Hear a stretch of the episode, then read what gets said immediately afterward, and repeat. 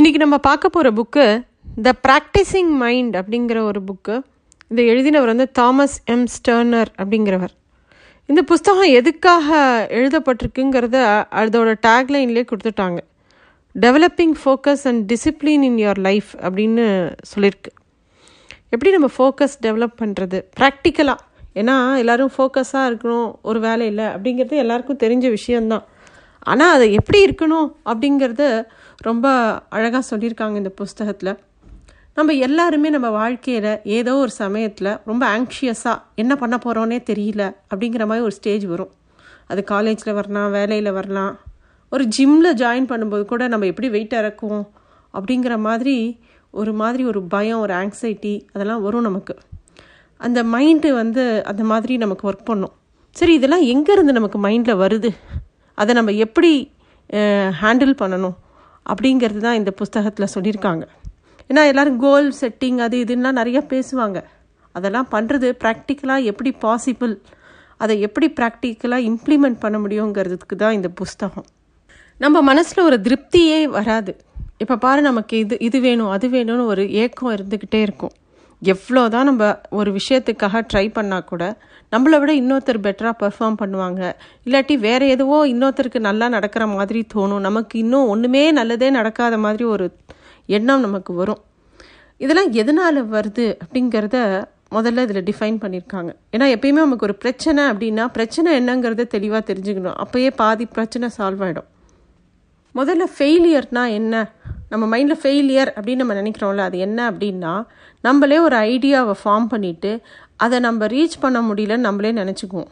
அதுதான் ஃபெயிலியர் அப்படின்னு சொல்கிறாங்க நம்ம எல்லாத்துலேயும் வந்து நம்ம எல்லாருக்கும் மைண்டில் வந்து ஒரு நல்ல ஒரு இமேஜ் வச்சுருப்போம். இதுதான் பர்ஃபெக்ட் லைஃப் இப்படி தான் இருக்கணும்.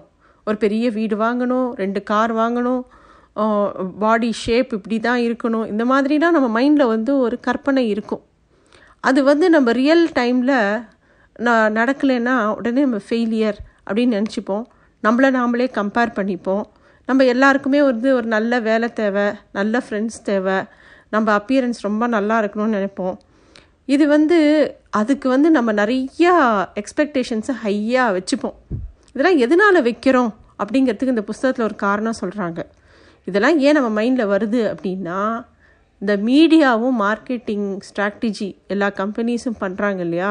அதை பார்த்து பார்த்து நம்ம எல்லாரும் என்ன நினச்சிக்கிறோம் அப்படின்னா இந்த மேகசீன்ஸில் இந்த அட்வர்டைஸ்மெண்ட்டில் வர்றவங்க தான் அவங்கள மாதிரி நம்மளும் இருக்கணும்னு நினைக்கிறோம். அவங்கள மாதிரி நல்லா ப்ராஸ்பரஸாக ரொம்ப பர்ஃபெக்டாக நல்ல நல்லபடியாக இருக்கணும்.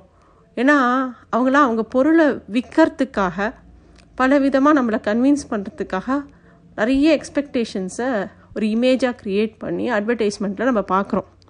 அதை பார்த்த உடனே நம்ம அதை ஒரு நாளைக்கு டிவி எவ்வளோ தடவை பார்க்குறோம்? இந்த ஃபேஸ்புக் ஆடு சோஷியல் மீடியா ஆட்லாம் எத்தனை தடவை பார்க்குறோம்? நம்ம இந்த இன்ஸ்டாகிராமில் போய் எத்தனை வீடியோஸ் பார்க்குறோம்? அப்போது நம்ம மைண்டில் சப்கான்ஷியஸாக இது மாதிரி நம்மளும் இருக்கணும் நம்மளும் இருக்கணும் அப்படின்னு ஒரு விஷயம் தோண ஆரம்பிச்சிடும். அப்போது அதை அச்சீவ் பண்ணுறதுக்கு நிறையா ஒர்க் பண்ணணும்னு நினைப்போம். இதில் என்னன்னாக்கா அதுக்கு அச்சீவ் பண்ணுறதுக்காக ஒர்க் பண்ணால் பரவாயில்ல. ஆனால் நம்ம இது எல்லாத்தையும் நம்ம மைண்டில் ஒரு ஆப்ஜெக்ட் ஆஃப் கம்பேரிசனாக மாறிடும். இந்த மாதிரி நம்ம இல்லையே இந்த மாதிரி நம்ம எப்போ அப்படி ஆகும் எப்போ அப்படி ஆகும் இந்த மாதிரி ஒரு ஆங்ஸைட்டியை க்ரியேட் பண்ணிக்கிட்டே இருக்கும். இந்த மாதிரி ஒரு கம்பேரிசன் எல்லா இடத்துலையும் வரும். வேலையில் டிவியில் பார்க்குற ஆளுங்களை விட நம்ம ஒரு ரோட்டில் சந்திக்கிற ஒரு புதுசாக இருக்கக்கூடிய ஆட்களோட கூட நம்ம கம்பேரிசன் டக்குன்னு பீப் பீப் அவுட் ஆகும். ப்ராப்ளம் என்ன அப்படின்னா அதுக்காக நம்ம ஒர்க்கும் பண்ண மாட்டோம்.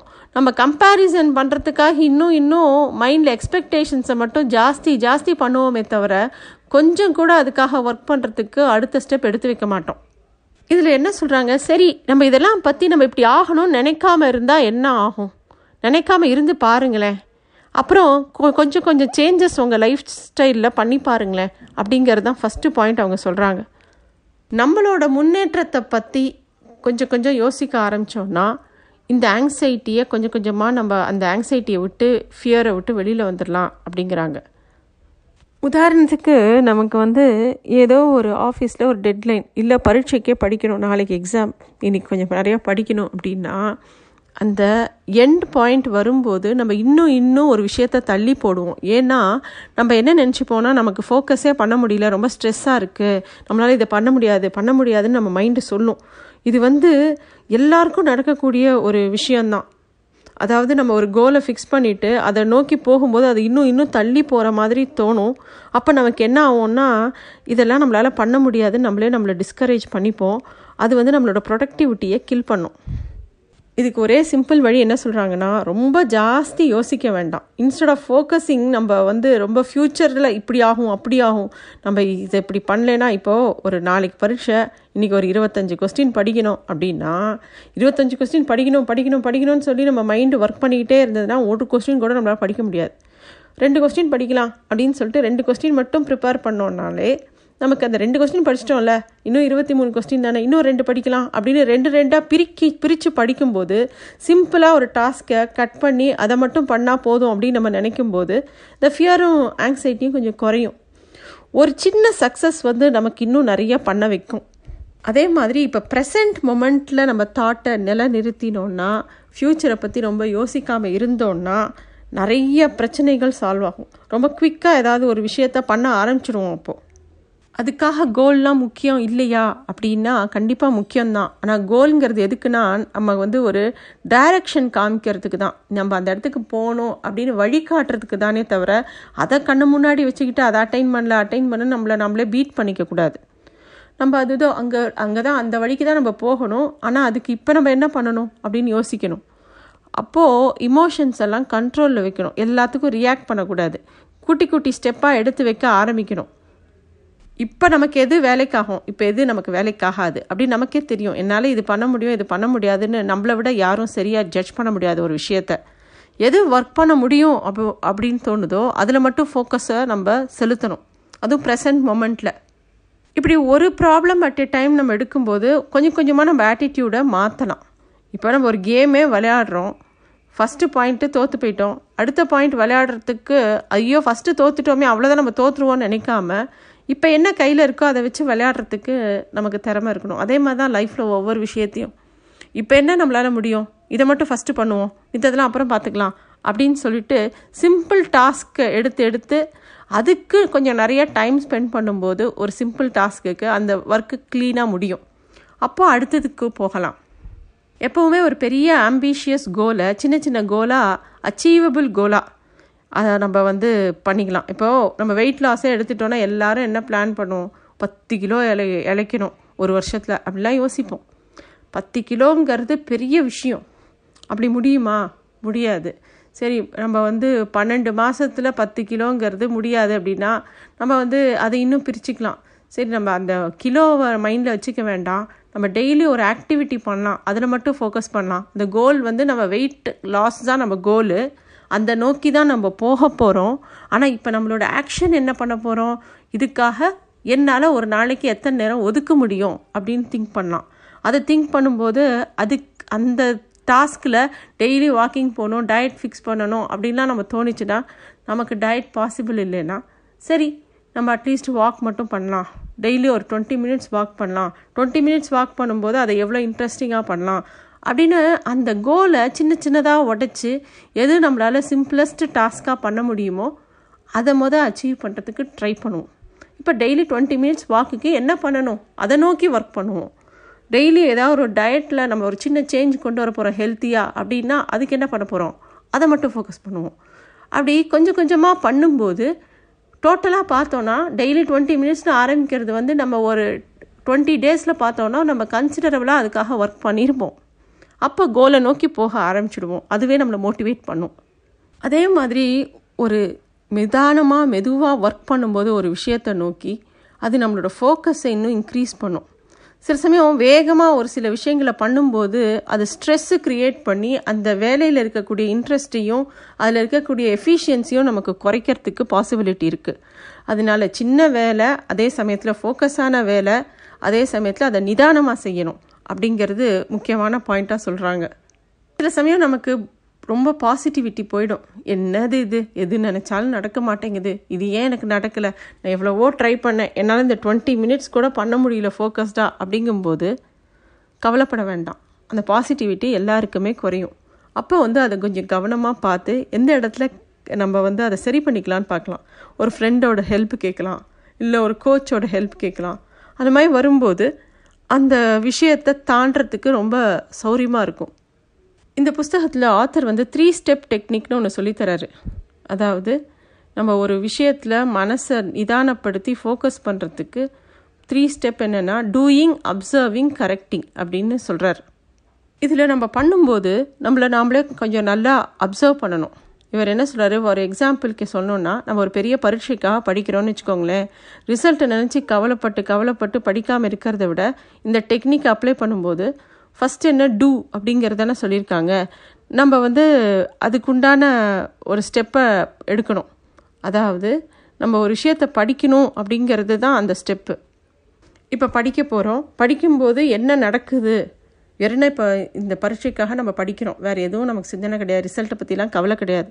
அதையே படிக்கும்போது நம்ம மைண்ட் எப்படிலாம் ஒர்க் பண்ணுதுன்னு அப்சர்வ் பண்ண சொல்கிறார் அப்போ வந்து திடீர்னு ஒரு டிஸ்ட்ராக்ஷன் ஃபோன் எடுத்து ஏதாவது ஒரு மெசேஜ் வருதுன்னு பார்ப்போம். இல்லை டிவியில் யாரோ வந்திருக்காங்கன்னு பார்ப்போம். இல்லை வீட்டில் யாரோ காலிங் பெல் அடிப்பாங்க அப்போ டிஸ்ட்ராக்ட் ஆகும் இல்லை படிக்கும்போதே திருப்பி திருப்பி ஒரு ஃபியர் வரும்.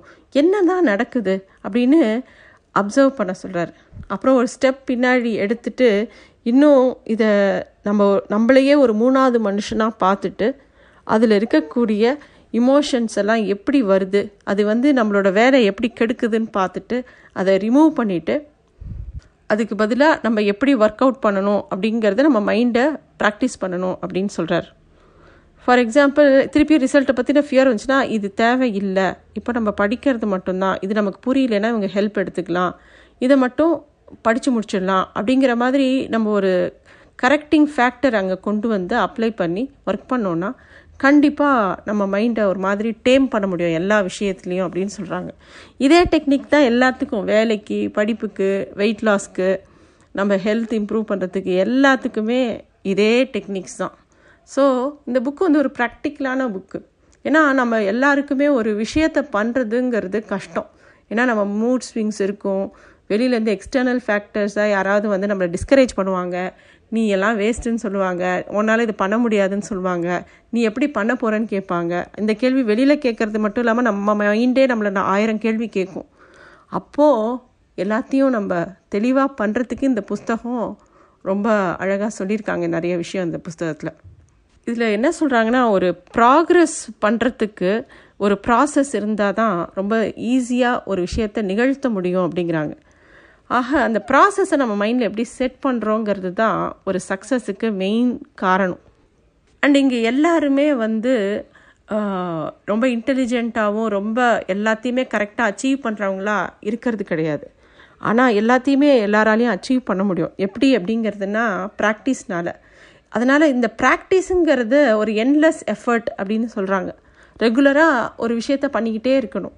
அதை பண்ணிக்கிட்டே இருக்கும்போது அது ப்ராக்டிஸ் ஆகிடும் ப்ராக்டிஸ் ஆகும்போது அந்த விஷயமாகவே நம்ம மாறிடுவோம். அதுதான் இந்த புஸ்தகத்தில் ரொம்ப அழகாக சொல்லியிருக்காங்க. நமக்கு வர தாட்ஸ்லாம் முக்கால்வாசி ரிப்பீட்டட் தாட்ஸாக தான் இருக்கும். நல்லா யோசித்து பார்த்தோன்னா நம்ம தாட்ஸை மட்டுமே அப்சர்வ் பண்ணோன்னா திருப்பி திருப்பி ஏற்கனவே நேற்று யோசிச்சது தான் இன்றைக்கும் யோசிப்போம். அது என்ன ஆகும்னா நம்ம லைஃப்பை வந்து இன்னும் ஒரு பயத்தை உண்டாக்கி நம்ம இதெல்லாம் பண்ண முடியுமான்னு நமக்கு நாமே கேள்வி கேட்குற இடத்துக்கு நம்மளை தள்ளிடும் நம்ம மைண்டு இப்போ இருக்கக்கூடிய காலகட்டத்தில் ரஷ்ஷிங் அப்படிங்கிறது ரொம்ப ஜாஸ்தி இருக்குது இந்த புத்தகத்தை அது ஒரு முக்கியமான பாயிண்ட்டாக சொல்கிறாங்க எல்லா வேலையும் அவசரமாக செய்யணும் சீக்கிரம் செய்யணும் சீக்கிரம் முடிச்சணும் இதை பண்ணிடணும் அதை பண்ணிடணுங்கிறத விட அந்த வேலையை நம்ம அனுபவித்து பண்ணுறோமா அதில் ஃபோக்கஸ்டாக இருக்கோமா? அதை நம்மளால் தெளிவாக கூர்ந்து பண்ண முடியுதா? அப்படிங்கிற பார்வையே யாருக்கும் இல்லை. அதெல்லாமே கவனிக்கணுங்கிறாங்க. இந்த மாதிரி நம்ம மைண்டை கொஞ்சம் டேம் பண்ணோன்னா ப்ராக்டிஸ் பண்ணோன்னா த்ரூ எ ப்ராசஸ் அது நமக்கு வந்து ப்ராக்டிஸ் பண்ண பண்ண பண்ண ப்ராசஸ் செட் ஆகும். ப்ராசஸ் செட் ஆக ஆக சீக்கிரம் அச்சீவ் பண்ண முடியும். அதுதான் இந்த புஸ்தகத்தோட ஒன்லைனர்னு சொல்லலாம். நல்ல புஸ்தகம். கண்டிப்பாக படிக்க வேண்டிய ஒரு புத்தகம். நன்றி.